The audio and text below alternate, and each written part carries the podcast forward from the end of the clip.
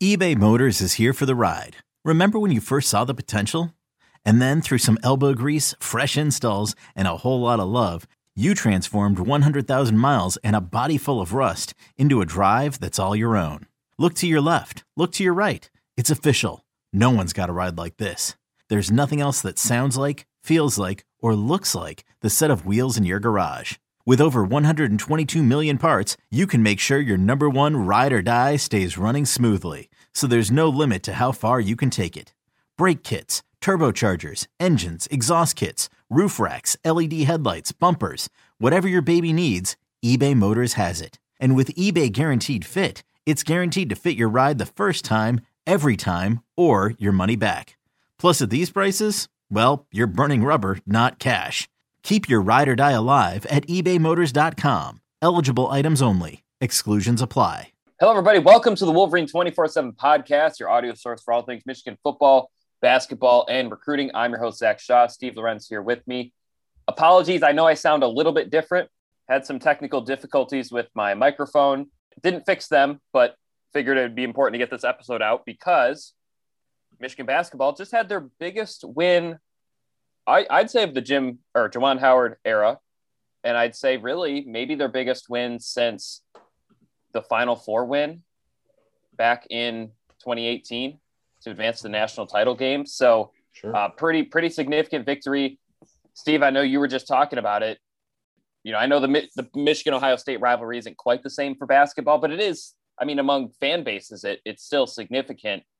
First, you know, real they've beaten Ohio State a couple times, but I think this is their first real chest pounding victory in the rivalry since I there is one that was bigger that, that, you'll probably mention, but there was also that one year when Michigan had kind of a lost season. They had a lot of injuries and they beat a top 25 Ohio State team. And that was the game where, uh, you know, Spike Albrecht was going toe to toe with D'Angelo Russell. Um, so, so there's been a few times. It's not like Michigan has not beaten Ohio State, but but to win top five matchup, first top five matchup in the series ever, uh, and then also to to win at Ohio State in a game where like both teams played well. I don't think this was a Michigan skated by by any stretch. In fact, I think you could argue both teams played among their best games of the season. Uh, the free throws were there, the the crisp, you know, highlight plays, the shots, the, the ball movement. Uh, I think both teams played really darn good basketball. So we'll talk about that. Uh, we'll do similar to last week's episode. We'll start with a few uh, smaller picture questions, and then we'll kind of open it up so to what it means, what's next, everything like that. So, but Steve, first, uh, first initial thoughts on the win. I know you were watching, as was I. Uh, general impression of the victory. Well, it's like I think my comment afterwards was that it was just a, a another different way that Michigan won. You know, they went on the road and, and outscored a very good Ohio State team and offense specifically. On fire from the outside to begin the game. You knew that would slow down in the second half, and then that's when Hunter Dickinson kind of took over late. So just more like adver- adverse situations where this team just seems to kind of find a way uh, to to get it done. You know, and you just can't you can't not be impressed with just the all around. You know, another game where it's like in different at different points of the game, like pretty much every major contributor did something significant. Yeah. Uh, to help them get the win, right? I mean, and that's just like that's where it's like this team is going to be so difficult um, come tournament time when teams don't have weeks or you know much time in, in a lot in most instances like a lot of turnover to, to really study them or anything like that. So there's so many guys that can hurt you uh, and so many guys it feels like something that's carried over from Beilein a little bit but also like so many guys that can create opportunities create open opportunities offensively mm-hmm. for their teammates. And like that's just you know it's difficult to defend. Uh, it's like they, they really are a pick your poison type team to defend, but like which poison even? And it's like there's like just a lot of different ways they can attack you, a lot of different ways they can uh, score. So big, yeah, biggest win of the year, obviously. And the like, the other thing I had said was and just just kind of a homer thing, kind of, but it, it is nice to like be podcasting or discussing a huge win over Ohio State in something significant. Um, Michigan fans have not had a lot to kind of crow about. And again, like you said, not the same as football, right? I mean, it's, but at the same time, you could argue this was the biggest regular season game the two teams have ever played. Um, I think it'd be hard to dispute that, right? First time they're both in the top five, both are like number one seeded teams or projected number one seeds in the NCAA tournament. Yeah, I mean, the this is- stakes can't get much bigger. I mean, we right. can we can split hair say, oh, 2013. I think they were both top 10 teams. So it's like, you know, were they ranked, just happened to be ranked one way, one week. But I mean, this isn't, this is, there's no way to da- under, undersell this game or oversell this game, I guess. Like it really, whoever wins is in the driver's seat for the Big Ten title. Um, whoever wins is going to be probably a one seed, provided they finish the season on track. So yeah, continue with your point, but yeah, I, I don't think it can get much bigger in terms of regular season games than this. I mean, only maybe the biggest game the two teams have played would be the 92 Final Four. Right. Sure. Yeah. Uh, that would probably be the, but otherwise, like like I said, regular season wise, this is the biggest game uh, that the two teams have played. So it's significant for that reason. And like I said, I just it's getting to the point now where that they've just they have they've won in so many different fashions that it's just like it, it it's hard. You know, we, they still have Iowa coming up. They still have Illinois. Illinois looked really good against Minnesota. I actually happened to watch that game, uh, but it's hard to like fathom or imagine a team throwing something at them that they won't at least have the opportunity to you know i, I don't think it just they're going to be in every i feel like they're going to be in every game you know this the rest of the way i feel like so uh barring like we've said before injury stuff like that but you know i, I just yeah you can't say enough man. And, and like go back to dickinson too. Just making big plays uh, at big points of the game. You know, he had a decent advantage on the offensive side of the ball with his length and size for you know, compared to Ohio State, but at the same time, uh, he had his hands full defensively. Was very winded at different points of the game, and still came through, you know, with a couple huge baskets late uh, to kind of help seal the deal, or at least get them on the road to sealing the deal. You know, and just for a true freshman, you know, he's been tested at.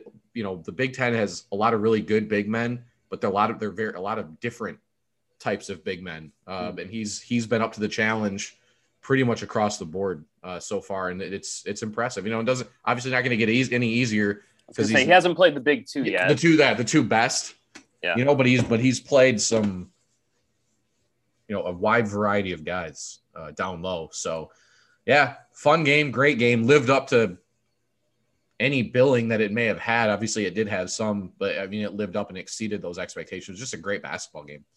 Yeah, and th- these games rarely do actually live up to the hype. I feel like that's something I've I've grown frustrated with, especially in like college football. It's like it's like game of the year, and it's like it doesn't always it doesn't always look good. Um, you know, two two really good teams facing each other.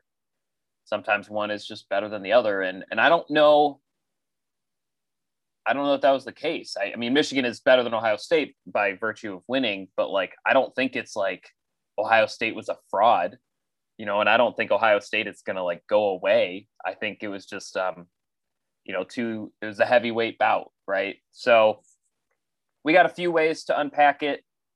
I'm, I'm with you, Steve. I, I think the, the fact that Ohio State played a really, really good offensive game and Michigan didn't flinch. I mean, there were, you know, there were hiccups. I think both teams had areas that they, you know, they can correct, but really high scoring game. Both both halves were both teams scoring in the 40s, if I'm not mistaken. So, yeah, really just um, uh, really thrilling game for for the fans.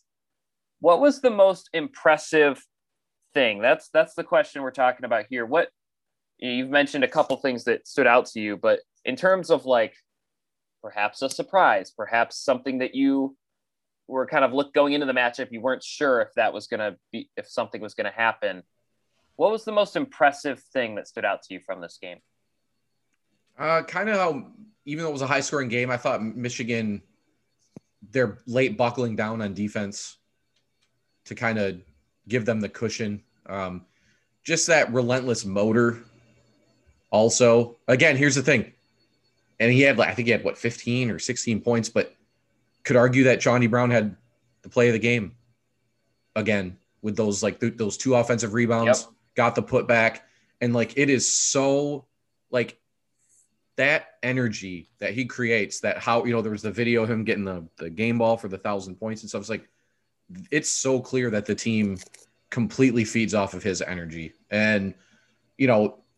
Again, it was going to be a game that was going to go down to the wire regardless, but you just feel like that gives them a little jolt uh, at the right time, you know. And he's just uh, plays his butt off on the defensive end.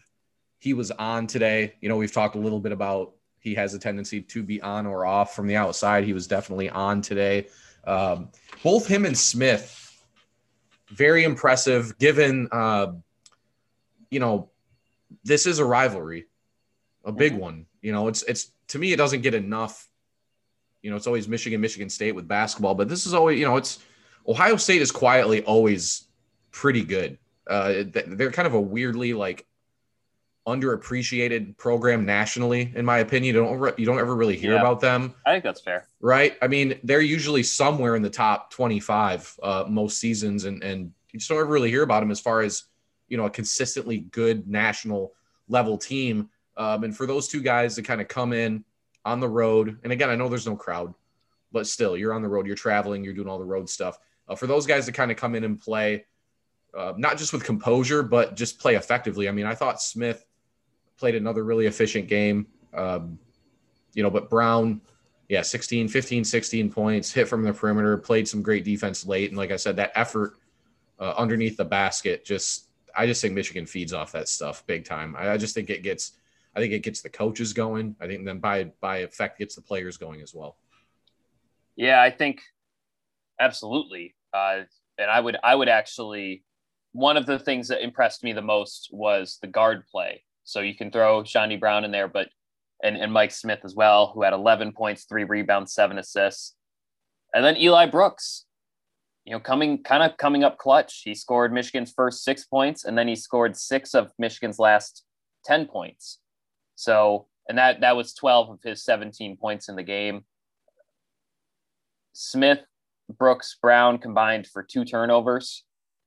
So just really a really steady play by the guards. And I think I don't know if it was last week or two weeks ago when I posed the question, what is separating Michigan from that Baylor Gonzaga duo? I I said it was guard play. I mean, there were you know obviously outside shooting is another area that Michigan. I think they answered that conversation today, but um, you know, I said guard play was kind of the one area I think Michigan could could elevate even higher. And, and I think they did today. I, I, really do. I mean, all three of those guys scored in double figures. Um, you know, Smith wasn't necessarily the most efficient scorer today, but but regardless, 11 points on nine shots, plus seven assists and one turnover. So really, and, and it's not like they were playing, you know, nobody point guards. Ohio State, they have pretty good, pretty good backcourt. you know, obviously they got their way offensively, but yeah, I, I, thought the guard play was one area where, where it was really, really impressive. And then actually a smaller thing, and this is related to the guard play. I thought Michigan was really good when it had to go quickly. You know, Michigan is not a uh, fast tempo team statistically compared to the rest of the country. They're, they're below average in that category. But there were some plays, and not just the fast breaks, like like actual transition plays where they they went really quick. And as i was watching it i was kind of like oh this is where a turnover happens or oh this is where a bad pass or a bad shot happens. And and it wasn't i mean obviously there were times where they turned the ball over had a bad shot but but when they were working quickly i was actually very impressed with how efficient they were and how effective and, and i i guess making the right decision too and and you just mentioned there's so many different ways Michigan can win. I think that's another one. Is I I, I think that you know in addition to it being a high scoring game, it was a fast game in a lot of spots. So I think that's you know the multiple multiplicity of winning. You know, the more ways you can win, the more likely you are to win, especially in the NCAA tournament because you're going to play all sorts of different teams. So yeah, in terms of what maybe maybe surprised me more because some of how the game unfolded. I mean, I kind of expected Hunter, maybe not 22 points, but I expected Hunter Dickinson to have a good game by virtue of being six inches taller than anyone he was playing against. You know, kind of feel like we've seen enough Isaiah Livers and Franz Wagner know they're going to be there and, and shooting and, and scoring in, in spots. So, but yeah, the guard play, I think that was the difference maker in terms of, uh, you know, Michigan being in a good game, looking good, but ultimately falling short versus winning in a pretty impressive fashion. I, to me, it was the guard play. Uh, next question of everything you saw today, which which thing you know all the different takeaways or, or things that impressed you, which one is the most significant in as it pertains to the rest of the regular season? Like which what what thing today do you think Michigan is going to kind of keep in their back pocket and have that either whether it's a play or someone stepping up or something that they know they can do now and that they've done on a big stage uh, that they can apply moving forward? Well, I think last episode we talked about wanted to see how Michigan could shoot from the perimeter with, with not non Isaiah Livers mm-hmm. players. I'll be interested to see if Eli Brooks can build off of yeah, today's three for, performance. Three for four today. Right. I know a couple of them were early, but either way, it doesn't. I mean, they still they still count. Um, but I'm interested to see if maybe because I feel like so defensively he's been fine. I feel like him more than maybe some of the other guys has taken a little bit longer to kind of get his offensive game back after the uh, three week the layoff that they had. You know, he felt a little. Yeah, you know, nine points to, to put stats here. Nine points on 11 shots against Wisconsin, and then four points on five shots against Rutgers. So not right. efficient, not effective offensively. So to you know, wondering if because I think he his combination of experience and his the fact that we know he has offensive ability, I, I just think he his value uh, continues to to be huge for Michigan because he's going to be on the floor as often as possible because of his defensive ability. But he's also a guy that can just you know open things up for a lot of other people off you know on the offensive side. So that's something I'm kind of wondering if they look at. Um, otherwise, yeah, I don't know. I mean, it's you got to feel really good if you're Michigan, knowing that you know Franz Wagner was didn't really even need to be a major factor offensively. Uh, again, Michigan slowed way down on the on the perimeter in the second half, but uh, you know that, and I think you know we don't know if these two teams will meet again, but I think you got to feel good that uh, Washington is not going to play the, the game that he did. I mean, credit to him though. Don't get me wrong. He, I think as the game went on, his his effectiveness was even more apparent because he did get a lot of easy baskets. I, I, felt like I think I mentioned this in the Slack chat. It was like people were wondering why was Michigan going zone. I kind of felt like they did it because when they were going man, they would just bring Liddell up to the perimeter and allow Washington to kind of drive the lane. I feel like that's when he got a few of his easiest baskets, or when Michigan went back to like a man to man type defense. So I, but he also kind of that classic guy that hit just like a lot of high difficulty shots in the game. And I just, if you're Michigan, I think you're like, you gave up 87, not what you wanted, obviously, given how well they've played defensively. But I don't know if these two teams do cross paths again, you know, it's hard for me to imagine that he will play at that level again. And I don't look at Michigan's box score or their performance and say, hmm, I don't know if that guy will do that again. You know what I mean? Like, I just feel like, well, you're you're probably right, but do you think Eli Brooks and Chaundee Brown will be good to go six for eight from three again this season? Not that... necess- not necess- no, not necessarily, but it's not. Uh, we've seen Brown have games like that before. I mean, he like I said, he it, with him, it's a matter of he's either hot or cold. Mm-hmm. You know, and I'm, again, Michigan. Don't get me wrong; they what they started what ten for thirteen. Yeah, from three. I yeah. mean, that's obviously not going to happen again, but is they yeah, ended Duane up Washington sh- is not going to score 30 points. Right. I just I just feel good about you took you took what I would argue is I don't know how much you more you could say that if that wasn't Ohio State's best shot. Right? I mean, you can't say that Ohio State didn't play really, Offensively, yeah. definitely offensively, but I think either I mean they're they're winning that if they put up 87, they're winning that game. They probably beat anybody else in the conference today with 87 points. I feel like. Yeah. So Yeah. you know, so I guess there's a couple things there, but that's that's the thing to me is like Michigan's performance, uh, because again they ended up shooting less than 50% from three. Uh, their performance felt more repeatable, I Mhm. guess, than Ohio State's did. Liddell's a problem though. I, so I haven't watched I haven't watched Ohio State the, uh, maybe but just a little. bit A lot of people were underestimating Liddell. I, I know. he's good.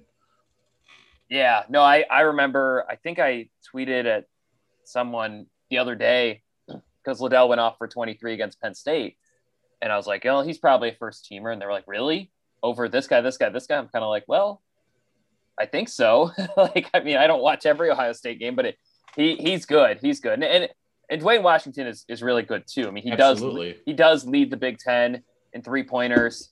Um, I don't want to. I hate. I hate the reaction people have when you do player comparisons, but like, kind of see a little like college Steph Curry in his game Sure. a little bit, where it's just like he can just make every single shot and just make your like it's just in undefendable at times. But um, I do. I will say, you know, Justin Ahrens is not going to go scoreless. Uh, you know, Justice Sueing. I think he's a double-digit scorer, usually six points. So I mean, the other players were quiet, but but yeah, I I, I get I agree with what you're saying in that I don't I think if these teams ran it back, I don't think Michigan would like sputter more than Ohio State would. I think I think both teams played uh, really really well. So the thing for me, I'll stick to one player, Chaundee Brown. I you know, we've we've sung his praises since November. I think I think even like after one game, I was like, oh yeah, he he'd be a fan favorite player if there were fans in the game. Well, now he's a fan favorite player, and there aren't fans at the games. Uh, but I think quietly that was his first 15 point game since December when they played UCF. So and he I think he's had a couple like 12 or 13 or 14 point games, but he hasn't. I think his scoring had actually fallen off a little bit. I want to say off the top of my head that he had scored only 16, 17 points in the last four games. And so similar to Eli Brooks, I, I would argue that, you know, whether it was layoff related or kind of finding his fit, because Michigan has always loved him. I mean, there was no like, oh, he only scored six points, but you know, because his defense was there, his energy was there. But he is a he is a scorer, and he is someone who can help Michigan put up points in a game where they really need to put up points. And so I think getting him going six for eight shooting, three for four from three, um, is that, I mean, that's repeatable. It's not repeatable every game. Otherwise, um, I mean, it's just really hard to do off the bench, period. But I, I thought he was able to translate what he brings to the court, the energy, the uh, the fit in the offense. I feel like he might be starting to grasp that a little bit more and understanding when and where he can make an impact. And obviously, that's huge on a, in a game where Franz Wagner and Isaiah Livers. I, I don't think either of them played poorly, uh, but you know, kind of off and on performances. So yeah, it's probably can't talk enough about how Michigan played. You know, there's lots of lots of different angles. But let's do a couple quick lightning round questions and then we'll hit a break and then we'll kind of talk about the big picture stuff. Uh, Steve, is Hunter Dickinson one of the best five players in the Big Ten? Has he has he locked that up in your minds? He kind of hit a little bit of a freshman wall, and that's where like it became a question when he was scoring 17 in the game. Yeah, it wasn't much of a question, but he hit a bit of a freshman wall. Came out of it today, I would argue. 16 second half points, 22 overall. A lot of good players in the Big Ten. Is he one of the best five? Man, that's tough. That's a because you like you said. I mean, there's a lot of good. Yeah, Desun Dosunmu, Garza. Garza, Liddell today. Tra- Trayce Jackson Davis is averaging 20 a night. Yeah, what he had what 30, 32 or 34 against Michigan State the other like the other day. um boy, Isaiah Livers arguably is in the right. mix. I'll just say he's right there. I I think there's just I think there are a lot of really there's just too many like really great players uh to say that he's for sure one of the five best, but I think you could easily make the argument. Not try not to cop out here, but like I, I you know, I think Dosunmu, Garza, probably the two best players. I do think Jackson yep. Davis has to be in that I top five. Yeah. Right. Uh, so then you're you're talking about pretty good handful of players for a, couple more spots in like a top five type deal. But I, I, definitely think Dickinson would maybe be in the top end of that conversation of that next tier of players. So, which is again, you never would have expected this coming into the season, right? I mean, that's just been um they haven't can't say he's been a revelation. I mean, he was a big time recruit, but still, I mean, I think and he, was expected to start and contribute. But no, he's this is a best case scenario for Michigan.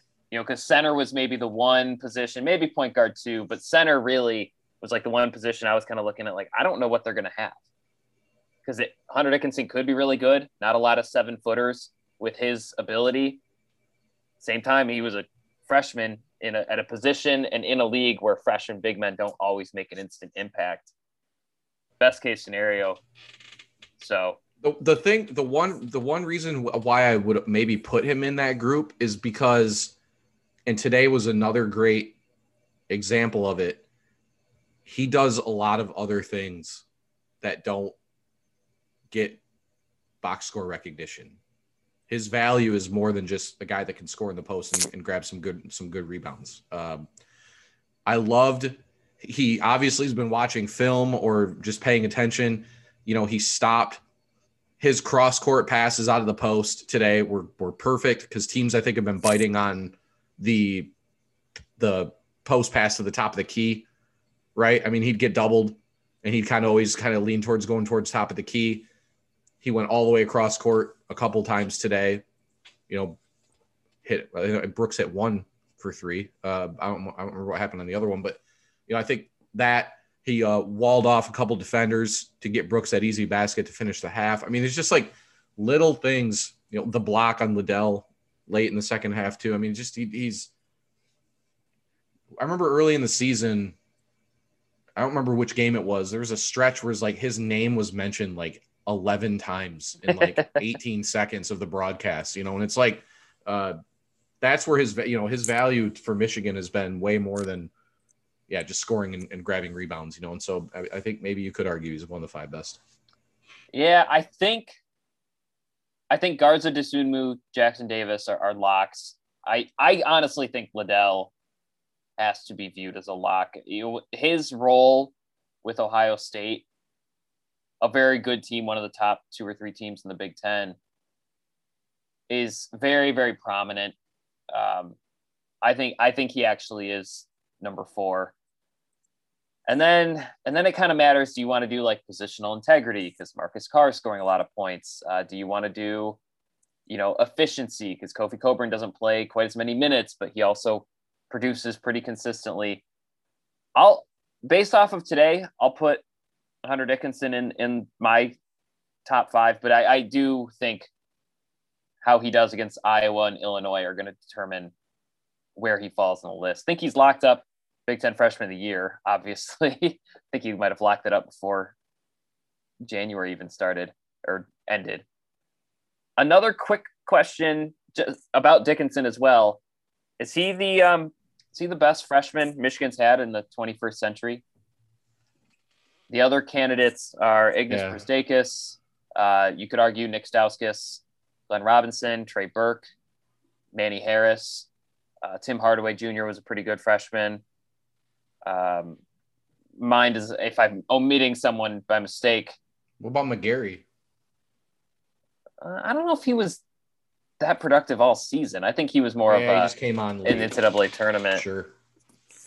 So it's really to me, I think it's it's um Dickinson versus Burke versus sure. Manny Harris. I think those are probably the three in the running.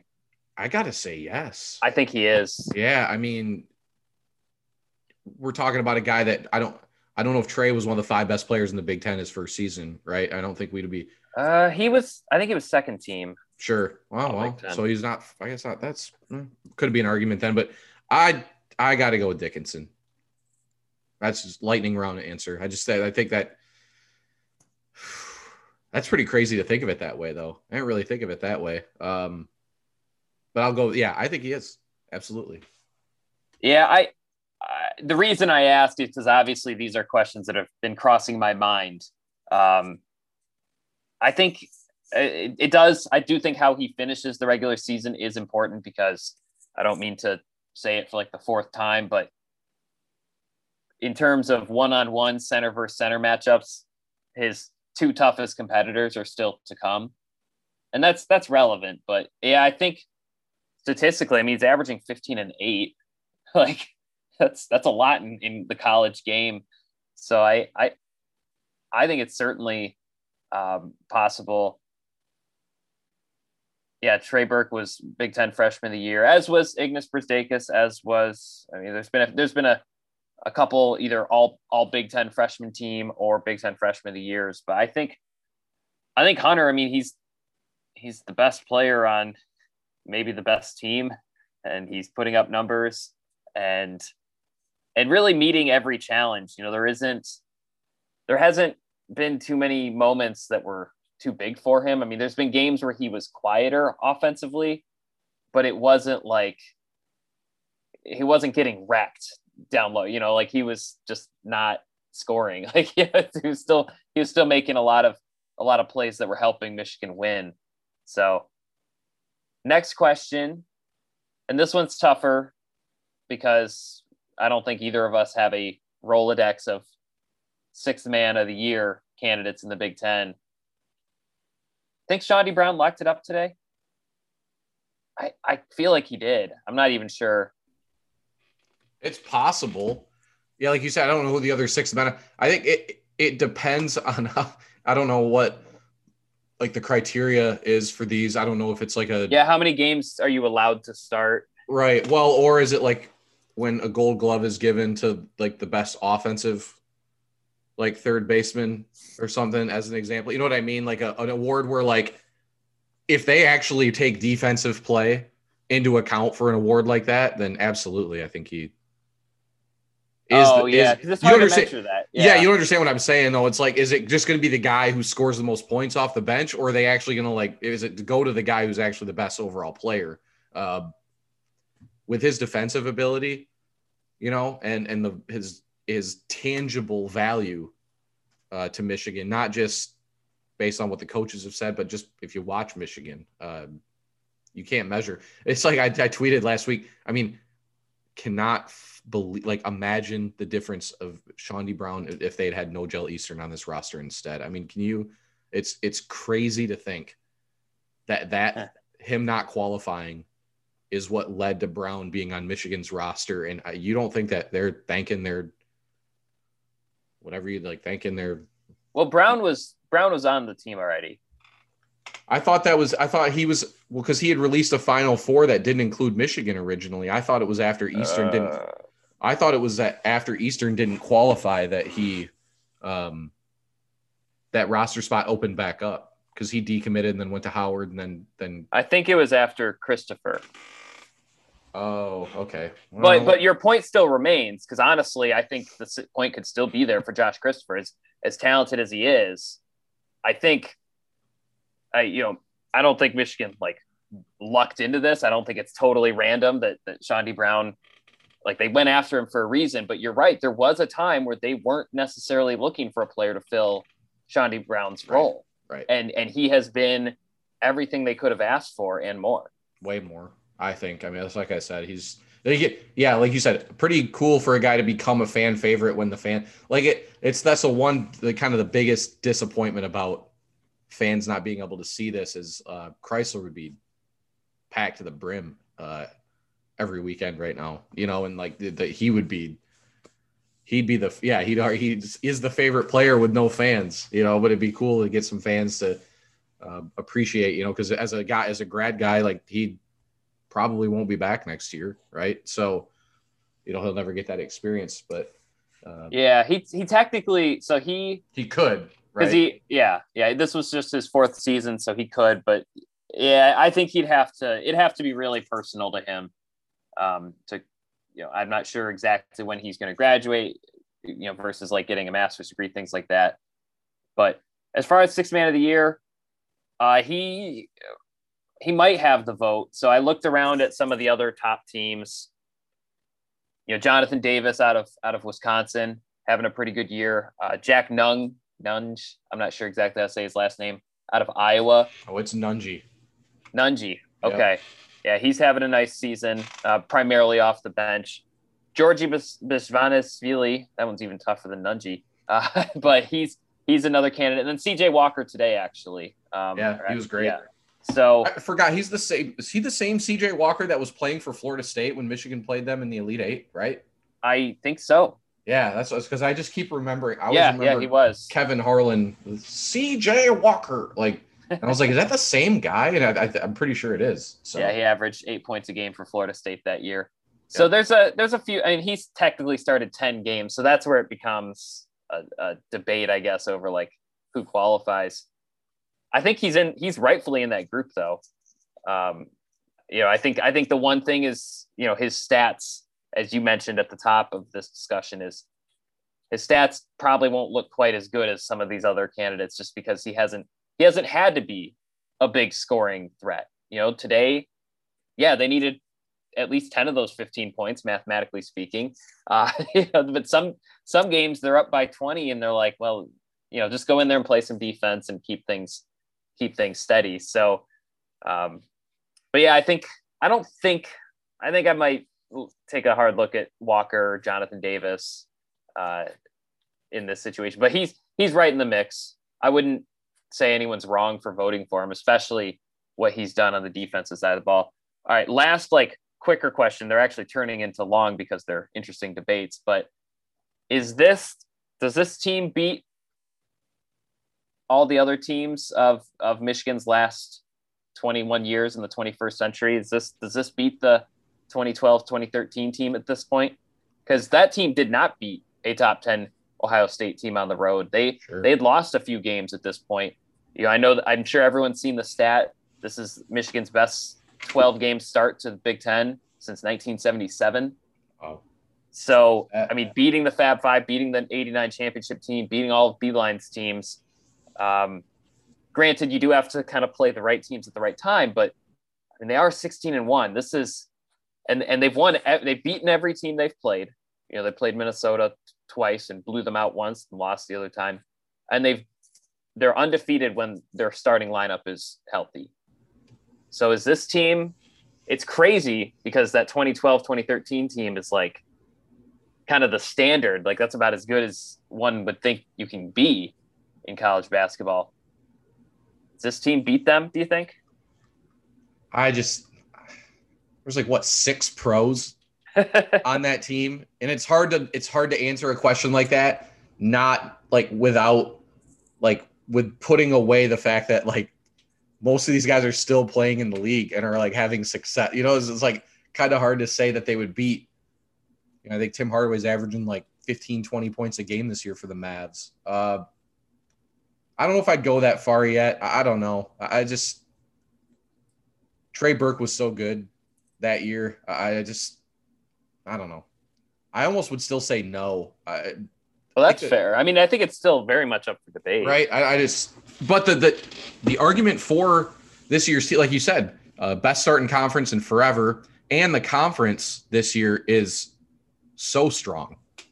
Uh, and I know they haven't played Iowa or Illinois yet, right? Which you know, who knows? A week from now, we may, you know, we'll see where that where that's at. But you know, the conference is this strong from top to bottom, and they're yeah, they're 15 and or 16 and one or whatever and one they are right now uh, overall kind of hard not to, you know, there is an argument to be there, but I, I, I just have a hard time picking against that 2012 team, 13 team. This was the first day that I really entertained the discussion. And I think, you know, because I, I did want to see them face somebody really, really good. Uh, you know, they've played good teams. They have, I think, six quadrant one wins at this point, but they hadn't played a top 10 team. You know, as good as the Big Ten is, the Big Ten is good because they have like 10 or 11 teams that could make the tournament. And then they have like a nice big four, but Michigan hadn't played anyone else in the big four. So today I'm, I'm shifting it just a little bit because I think I think the one thing this team has that the other Michigan teams that have been good and ranked and had hot starts, I think this team's really, really reliable and consistent. You know, because I think people and they should hold the you know kind of that 2012 2013 team as like this unstoppable force i mean they lost a few games they should not have been losing you know it's not i mean there were a couple buzzer beaters that they lost but you know thinking about that loss at penn state i just don't see this team having that kind of issue and and so far they haven't i mean they had you know a quadrant one loss on the road when they had a starter missing due to injury um, so I'm, I, I think I'm with you. I think I'm still taking the 2012, 2013 team. But man, this team is reliable. They're really good. I don't think they have as much first round talent. But I, I do think in terms of what what a visualizing what a game would look like. I mean, Caris LeVert wasn't a pro at the time. Uh, you know, Glenn Robinson Jr. and Nick Stauskas were not pro. I mean, they were pretty darn good. They were close to being pros, but they weren't pros at the time. I, I feel like this team the current team also maybe makes fewer mistakes, has fewer scoring droughts. So, um, I mean, because like, you know, today's game, I was waiting for them to run into foul trouble or have a scoring drought or have some turnovers that that you know really cost them. They had a couple turnovers, of course, but like in terms of, I was waiting for the for the dud stretch. You know, the four or five minutes where they just don't look quite as good. Didn't see it. So, and at some point, if they keep having games like that where you don't see them look bad, uh, you know, or, or get in trouble against these other good teams, you know, they, they eclipsed a double digit comeback a week ago against a top 25 team. It's like, okay, at some point, they're just really, really darn good. Anyway, we're going to hit a break on the other side. We've got some big picture discussion uh, talking about kind of what's next, what this what this victory means for the Wolverines. You're listening to the Wolverine 24/7 podcast. This episode is brought to you by Progressive Insurance. Whether you love true crime or comedy, celebrity interviews or news, you call the shots on what's in your podcast queue. And guess what? Now you can call them on your auto insurance too with the Name Your Price tool from Progressive. It works just the way it sounds. You tell Progressive how much you want to pay for car insurance, and they'll show you coverage options that fit your budget. Get your quote today at progressive.com to join the over 28 million drivers who trust Progressive. Progressive Casualty Insurance Company and Affiliates.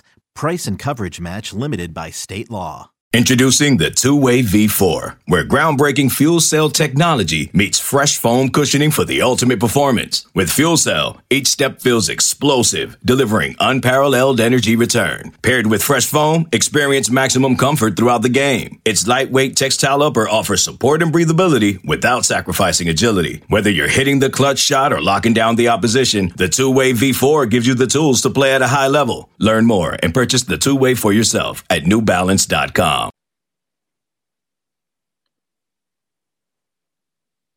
And we're back. Thanks so much for waiting. Let's get back to it. So, Steve, I mean, this I, this sounds like a very simple question, but I, I don't know if it is anymore. What what does it take? What would it take for a team to beat this Michigan team? Uh, you know, provided there's health, provided there, you know, that stuff. I mean, how does this team lose because I, for a long time I thought, okay, well, if another team is hitting outside shots, uh, you know, the backcourt is going off, you know, they're scoring, well, 87 points on the on the road. You'd think, okay, Michigan's probably not surviving that game, and then they won, and so maybe maybe they got a little, they played a little out of their shoes shooting three pointer in the first half, but then they didn't shoot well in the second half, and they still outscored Ohio State. So this might sound like a dumb question but what what would it take for Michigan to lose? Like I don't even I'm help help myself and then the listeners visualize what does what does that even look like for this Michigan team to lose? I think the biggest thing would be a situation in which Dickinson gets in foul trouble. Right? I think that would be something mm-hmm. where it would cripple Michigan's offense to not cripple it, but it could hurt it over the long haul of a game. You know, it may, it may negate any of his advantages defensively too if you're in foul trouble throughout. You know, that's always like the great variable is just officiating, how the game is called, that type of stuff. So that's one way I feel like Michigan you could look at it like I'd almost you could compare it to maybe the football game against Michigan State this year, where like all of a sudden they were calling everything uh, on the outside on Michigan's defensive backs. You know, where we know Michigan's defensive backs like to play aggressively, um, and it would just vary by game to game how it was called. There's like a game where maybe if it's called really tight, because Michigan does like to play aggressively on the defensive end. Uh, you know, so I think that's one area where you know you need the right opponent. I think, but a team that like I could see Illinois with Cockburn trying to attack Dickinson early because he's mm. physical enough to give Dickinson some problems in the post. And it may, you know what I mean? Like that's an area where I think, you know, some some stuff could happen. So that's the first thing I think. Uh, other thing is, and, and Ohio State did it for a while today, uh, just to have a really good game from the perimeter. Uh, just Washington's early shots open the lane up for him later in the game. You know, that's why I was like, I think I had even mentioned in Slack, you know, about that Brooks was getting beaten defensively pretty consistently. But I think the problem was is that, I mean, Washington was just playing so well. He's just hitting when you're hitting from the outside, you have to respect that shot. Um, it's going to make it easier for him to get in the lane. So, you know, I think I think opposition playing really well from the perimeter, maybe better than they're used to. Uh, those those are kind of the first two things I kind of think of. Um, yeah, so some potential foul trouble and just I don't want to say luck from the perimeter, but just uh, a having a good game. Yeah, yeah, perimeter performance that may be above your usual standard. Yeah, I think that the the Dickinson one is definitely the big one. I mean, today this is not to you know act like this is not to insult Austin Davis, but like the fact is, when he was on the court, Michigan struggled, and it's not all on Davis. Some of it's on you know just the variety of things that occur in the game. But um, uh, you know, Austin Davis was minus five, so Ohio State outscored Michigan by five points in the 11 minutes Davis was on the court, and Michigan outscored Ohio State by by 10 in the 29 minutes he was on the court. So, and part of that is the matchup. I mean, you know, Ohio State, they don't have a true they have Liddell, they have Kyle Young. They don't have a true, you know, big guy down low. I mean, no one's taller than six foot eight. Um, you know, they're not not quite a small ball team, but they're also going to struggle against teams with seven footers as well. So, see, that's that's a good one. Is I mean, we haven't seen. I guess we did see it against Minnesota a little bit. I think Hunter Dickinson was a little bit in his head in that Minnesota loss, but yeah, we haven't really seen too many games where Dickinson like really could not play very much in the first half. So that's that's a good one. I agree with the three point shooting. I also think quietly Ohio State part of the reason they were I don't you know keeping up with a Michigan team that was scoring at will was the mid-range shots. You know, I felt like they made a lot of shots. I think Ohio State finished 11 for 20 on shots by the rim. How many but, and ones? Yeah. Did they get yeah. it felt like they were getting the whistle every time they went down. Well, low. I, I told you before the game that's how they play. Right, right. So yeah, they what they've made more free throws than any team in the country this year, I think it said, or at least the Big Ten. I know there was a graphic. definitely most in the Big Ten. I think yeah. they were fifth in the country entering sure. today.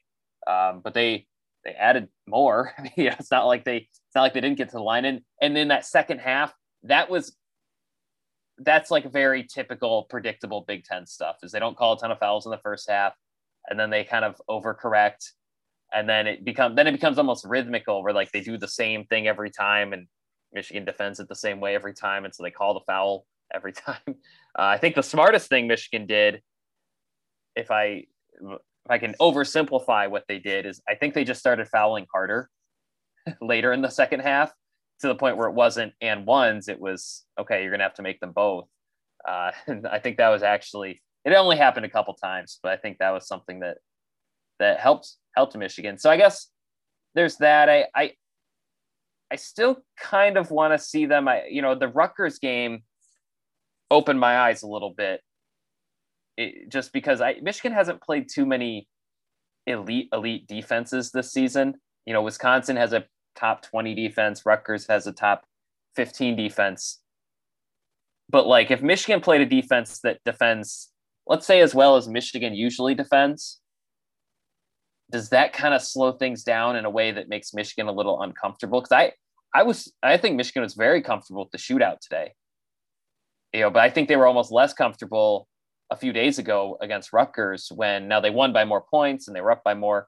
But toward the end there, when Rutgers really just was so, um, I guess pesky might be the word. I mean, they were they were so in Michigan's face, and I think pesky I think was, Michigan pesky was exactly the word I was going to use. So yeah, you're right, you're right on. I mean, I mean, they they they relentless and um, so may I almost wonder if that might be the the ticket. So yeah, I don't know. I don't know if that was that insightful of a question or an answer on my part, but it, today's game showed me. I mean, they, they can win in so many different ways. So trying to think of ways they might be able to lose um, is an interesting thought exercise.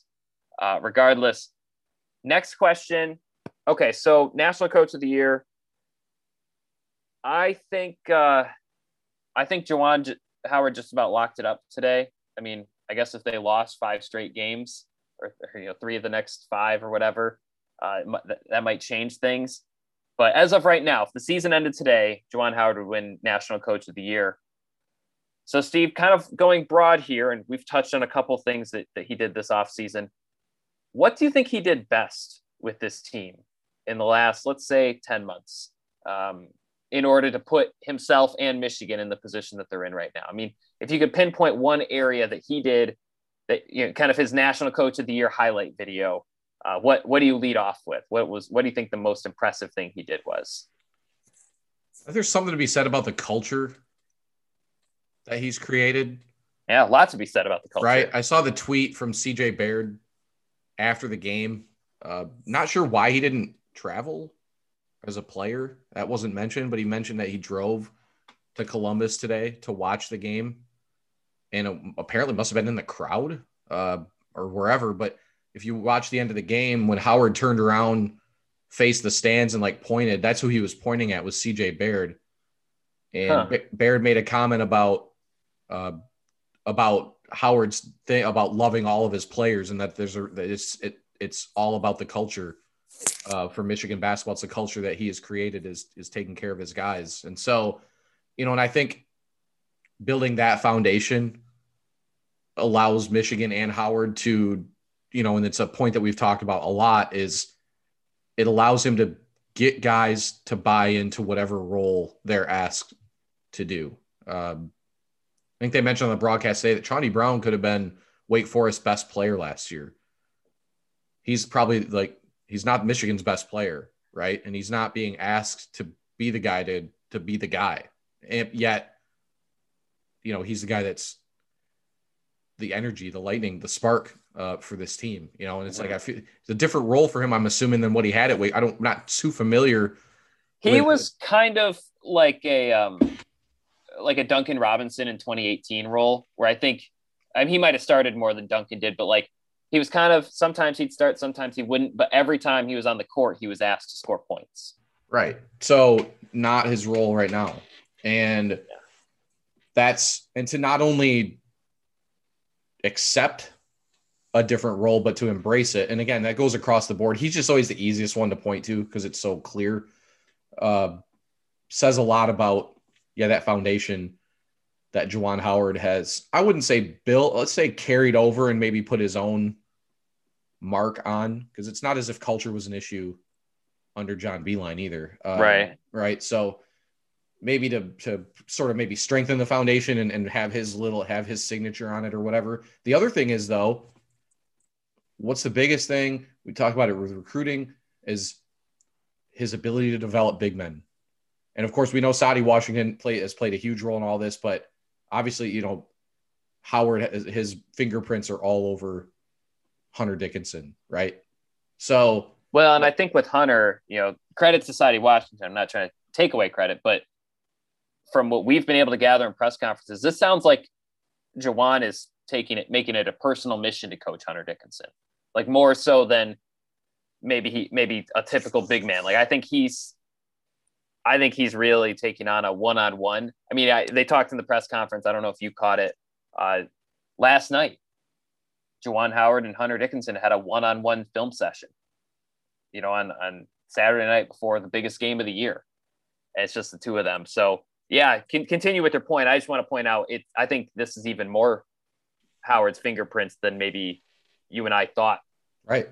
And that's really that was the point. That was really the point because as we said, he could be the team's best player, and Howard's had a huge say and role in maybe getting making him the best player, coaching him up to be the best player. You know, so I think those are two.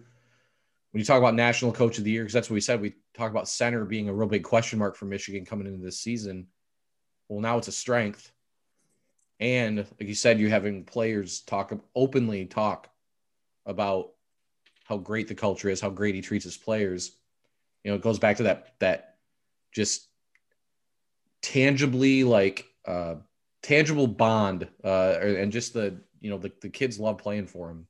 It's clear yeah. as day when you yeah. when you watch him play. So I think those two big things when you're talking about national coach of the year, the other thing is like uh, who uh, who else if not him right now? Like, well, like Nate Oats under Underwood probably wins it in a t- normal year. Nate Oats out of Alabama. Sure, that's true. Yep, I forgot about Alabama. Like there actually are a few guys. You know, I think I honestly think um, if Baylor makes it through the Big Twelve undefeated, you know that I don't know if Kansas has ever even done that. So, you know, all those good national title contending teams. Um, you know, there's there's a few. I think Chris Holtmann was he's definitely in the con- sure. conversation, but obviously they didn't win today.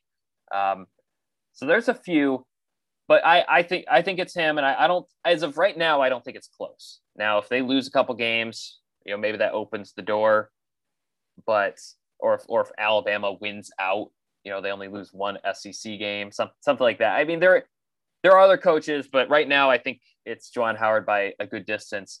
I like both of your points. Uh, the culture we've talked about it before.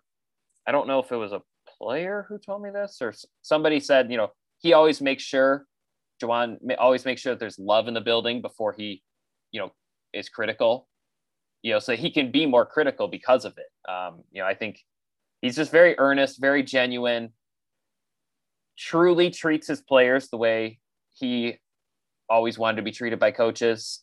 Um, you know, he treats every player differently too. I think he really understands and adores his players like like crazy. I mean, uh, and and the way he talks about every single player, it's it's a little annoying as a reporter because you know we like to hear the the variation of quotes, but the way Juwan beams about every single one of his players uh, is it's very easy to see why he has the number one recruiting class in the country because I think it's hard to hard to talk to Juwan Howard for more than a minute and not be ready to sign up to play for him. So that's a big part of it.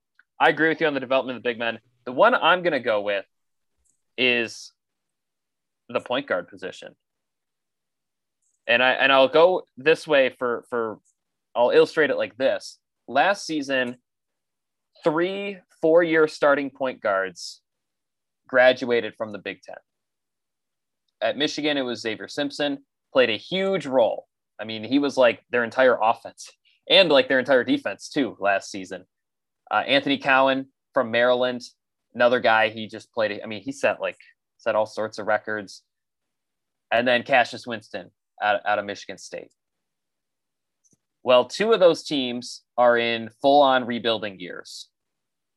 And one of them is contending for a national title and a Big Ten title. And I, it's hard to tell what Michigan would have been without Mike Smith. But I, I guarantee there's not a single Michigan fan out there that wants to rewind it and try it again and see what happens.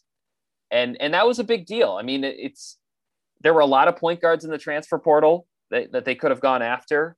Some of them might have played more in the Big Ten or might be a little taller or yada yada. But for for Michigan and Juwan Howard to you know, do all their vetting, come to the conclusion of Mike Smith, who who has been a perfect fit. I mean, culturally, uh, you know, and, and, stylistically, I would say too, um, and just how he how he how he can help orchestrate an offense, and then also, and this is where I think the this is where I think I give Juwan Howard the edge over John Beilein. Mike Smith wasn't a he didn't need 10, 15 games to figure it out. You know, he was an instant impact point guard. That's not easy to do.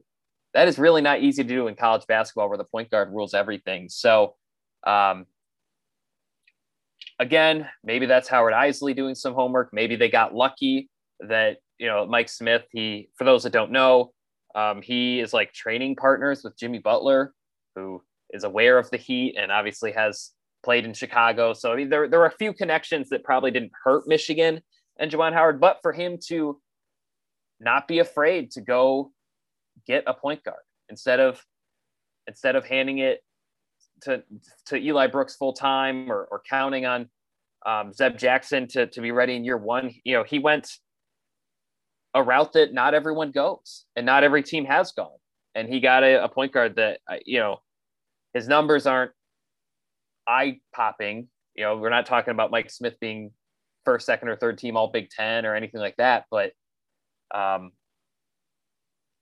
I think I think Michigan fans would shudder at the thought to to think about where where Michigan would be without Mike Smith. So great find, great recruitment, great development to get him ready to go. Uh, that's that's what national coaches of the year do, though. I mean, they do things that not a lot of other teams are able to do. That's why they're up in the top five. I don't know if I had another. Oh, I do. Okay, Big Ten look around. Did today's game, Steve, change how you view the final few games? So they have Iowa at home, Indiana on the road, Illinois at home, Michigan State at home, and then Michigan State on the road. There's light rumor. You know, I don't think they're going to add another game. I guess they poss- potentially could, but seems like they're booked up. Did today's game change how you view those those final five games and, and kind of maybe your expectations for what Michigan will do? Uh, I don't know. Illinois is going to be tough. That's that's I think, and I mean obviously Iowa will too, right? And that's on the road, correct?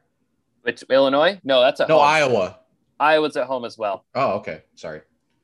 Um, unless they switched it. No, I don't. I don't. I think you're right, but no, I mean because I just we said that we you know what do we say like six out of six out of ten or seven out of ten comfort level as far as Michigan's ability to win.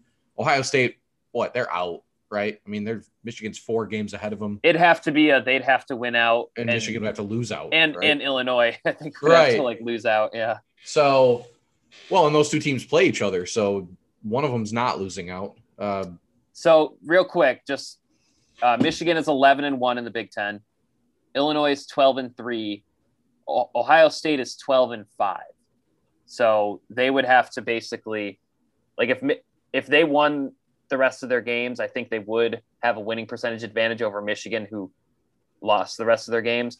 But it's not going to happen. I, I, don't think right. Michigan's going to completely lose five straight to close the season. Continue though. No, I just think Michigan. They're. I, this was a huge game to kind of solidify that position because now it pretty much again. And I did watch Michigan State against Indiana. It was a really like a poorly played game for a while but Michigan State actually looked pretty good in the second half.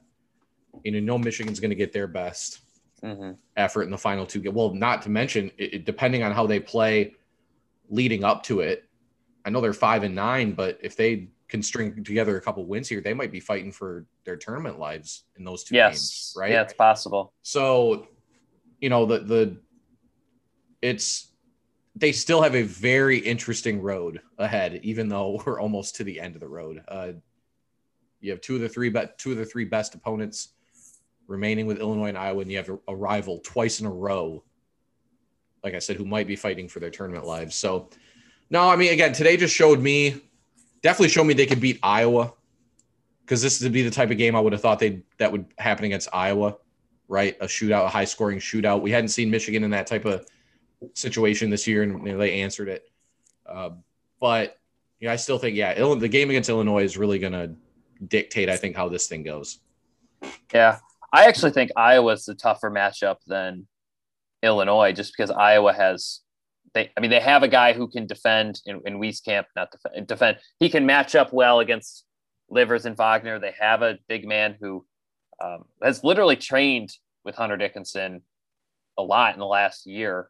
Uh, they were they were they were pandemic buddies, um, and you know they they have a pretty deep team. I think Illinois, you know, they're they're very good and they're playing about as well as anybody. But you know, I think I think Illinois there is an there is a blueprint if you have the right personnel to beating them, just because they're kind of a two man team uh, statistically and, and offensively. But I actually think today did move move it a little bit. I think I can bump it up to a seven or eight in terms of how confident I think Michigan fans should be that Michigan will win the Big Ten title. Um, partly because they beat the number three team, so like the the standings. I mean, it's really only Illinois is the is the only team within striking distance. So, but uh, you know, suddenly you know, they, they played really, really well on the road. So suddenly the Indiana game seems like not too much trouble. I think the game at Michigan State, not too much trouble. And the rest of the games are at home. And they have a few days to prep for Iowa. Um, they won't have as quite as many days to prep for Illinois. I think it's a Saturday and then a Tuesday.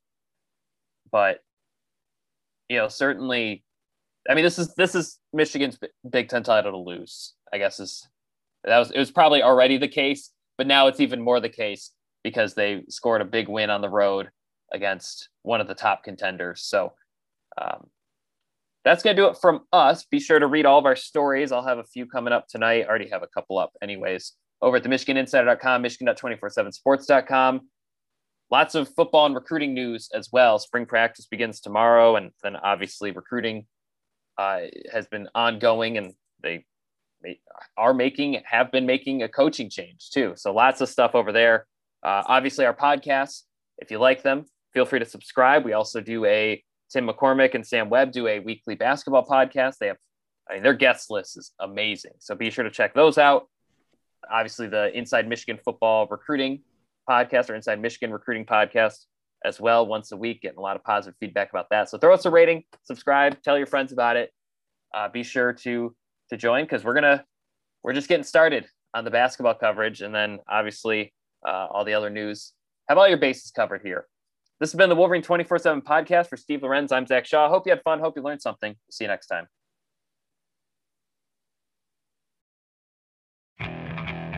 Okay, picture this. It's Friday afternoon when a thought hits you. I can waste another weekend doing the same old whatever, or I can conquer it. I can hop into my all new Hyundai Santa Fe and hit the road. Any road. The steeper, the better. Because my all new Santa Fe is available with HTRAC, all wheel drive, so I can hit the trail without a worry in the world. Heck, with three rows and best in class rear cargo space, I can pack the whole family in with all our gear. We've got available dual wireless charging for our phones, so we'll never lose touch with civilization, and we won't lose touch with the primordial power of Mother Earth. So, which is it? Waste the weekend or do something a little more epic? And conquer it in the all-new Hyundai Santa Fe. Visit HyundaiUSA.com or call 562 for more details. Hyundai, there's joy in every journey.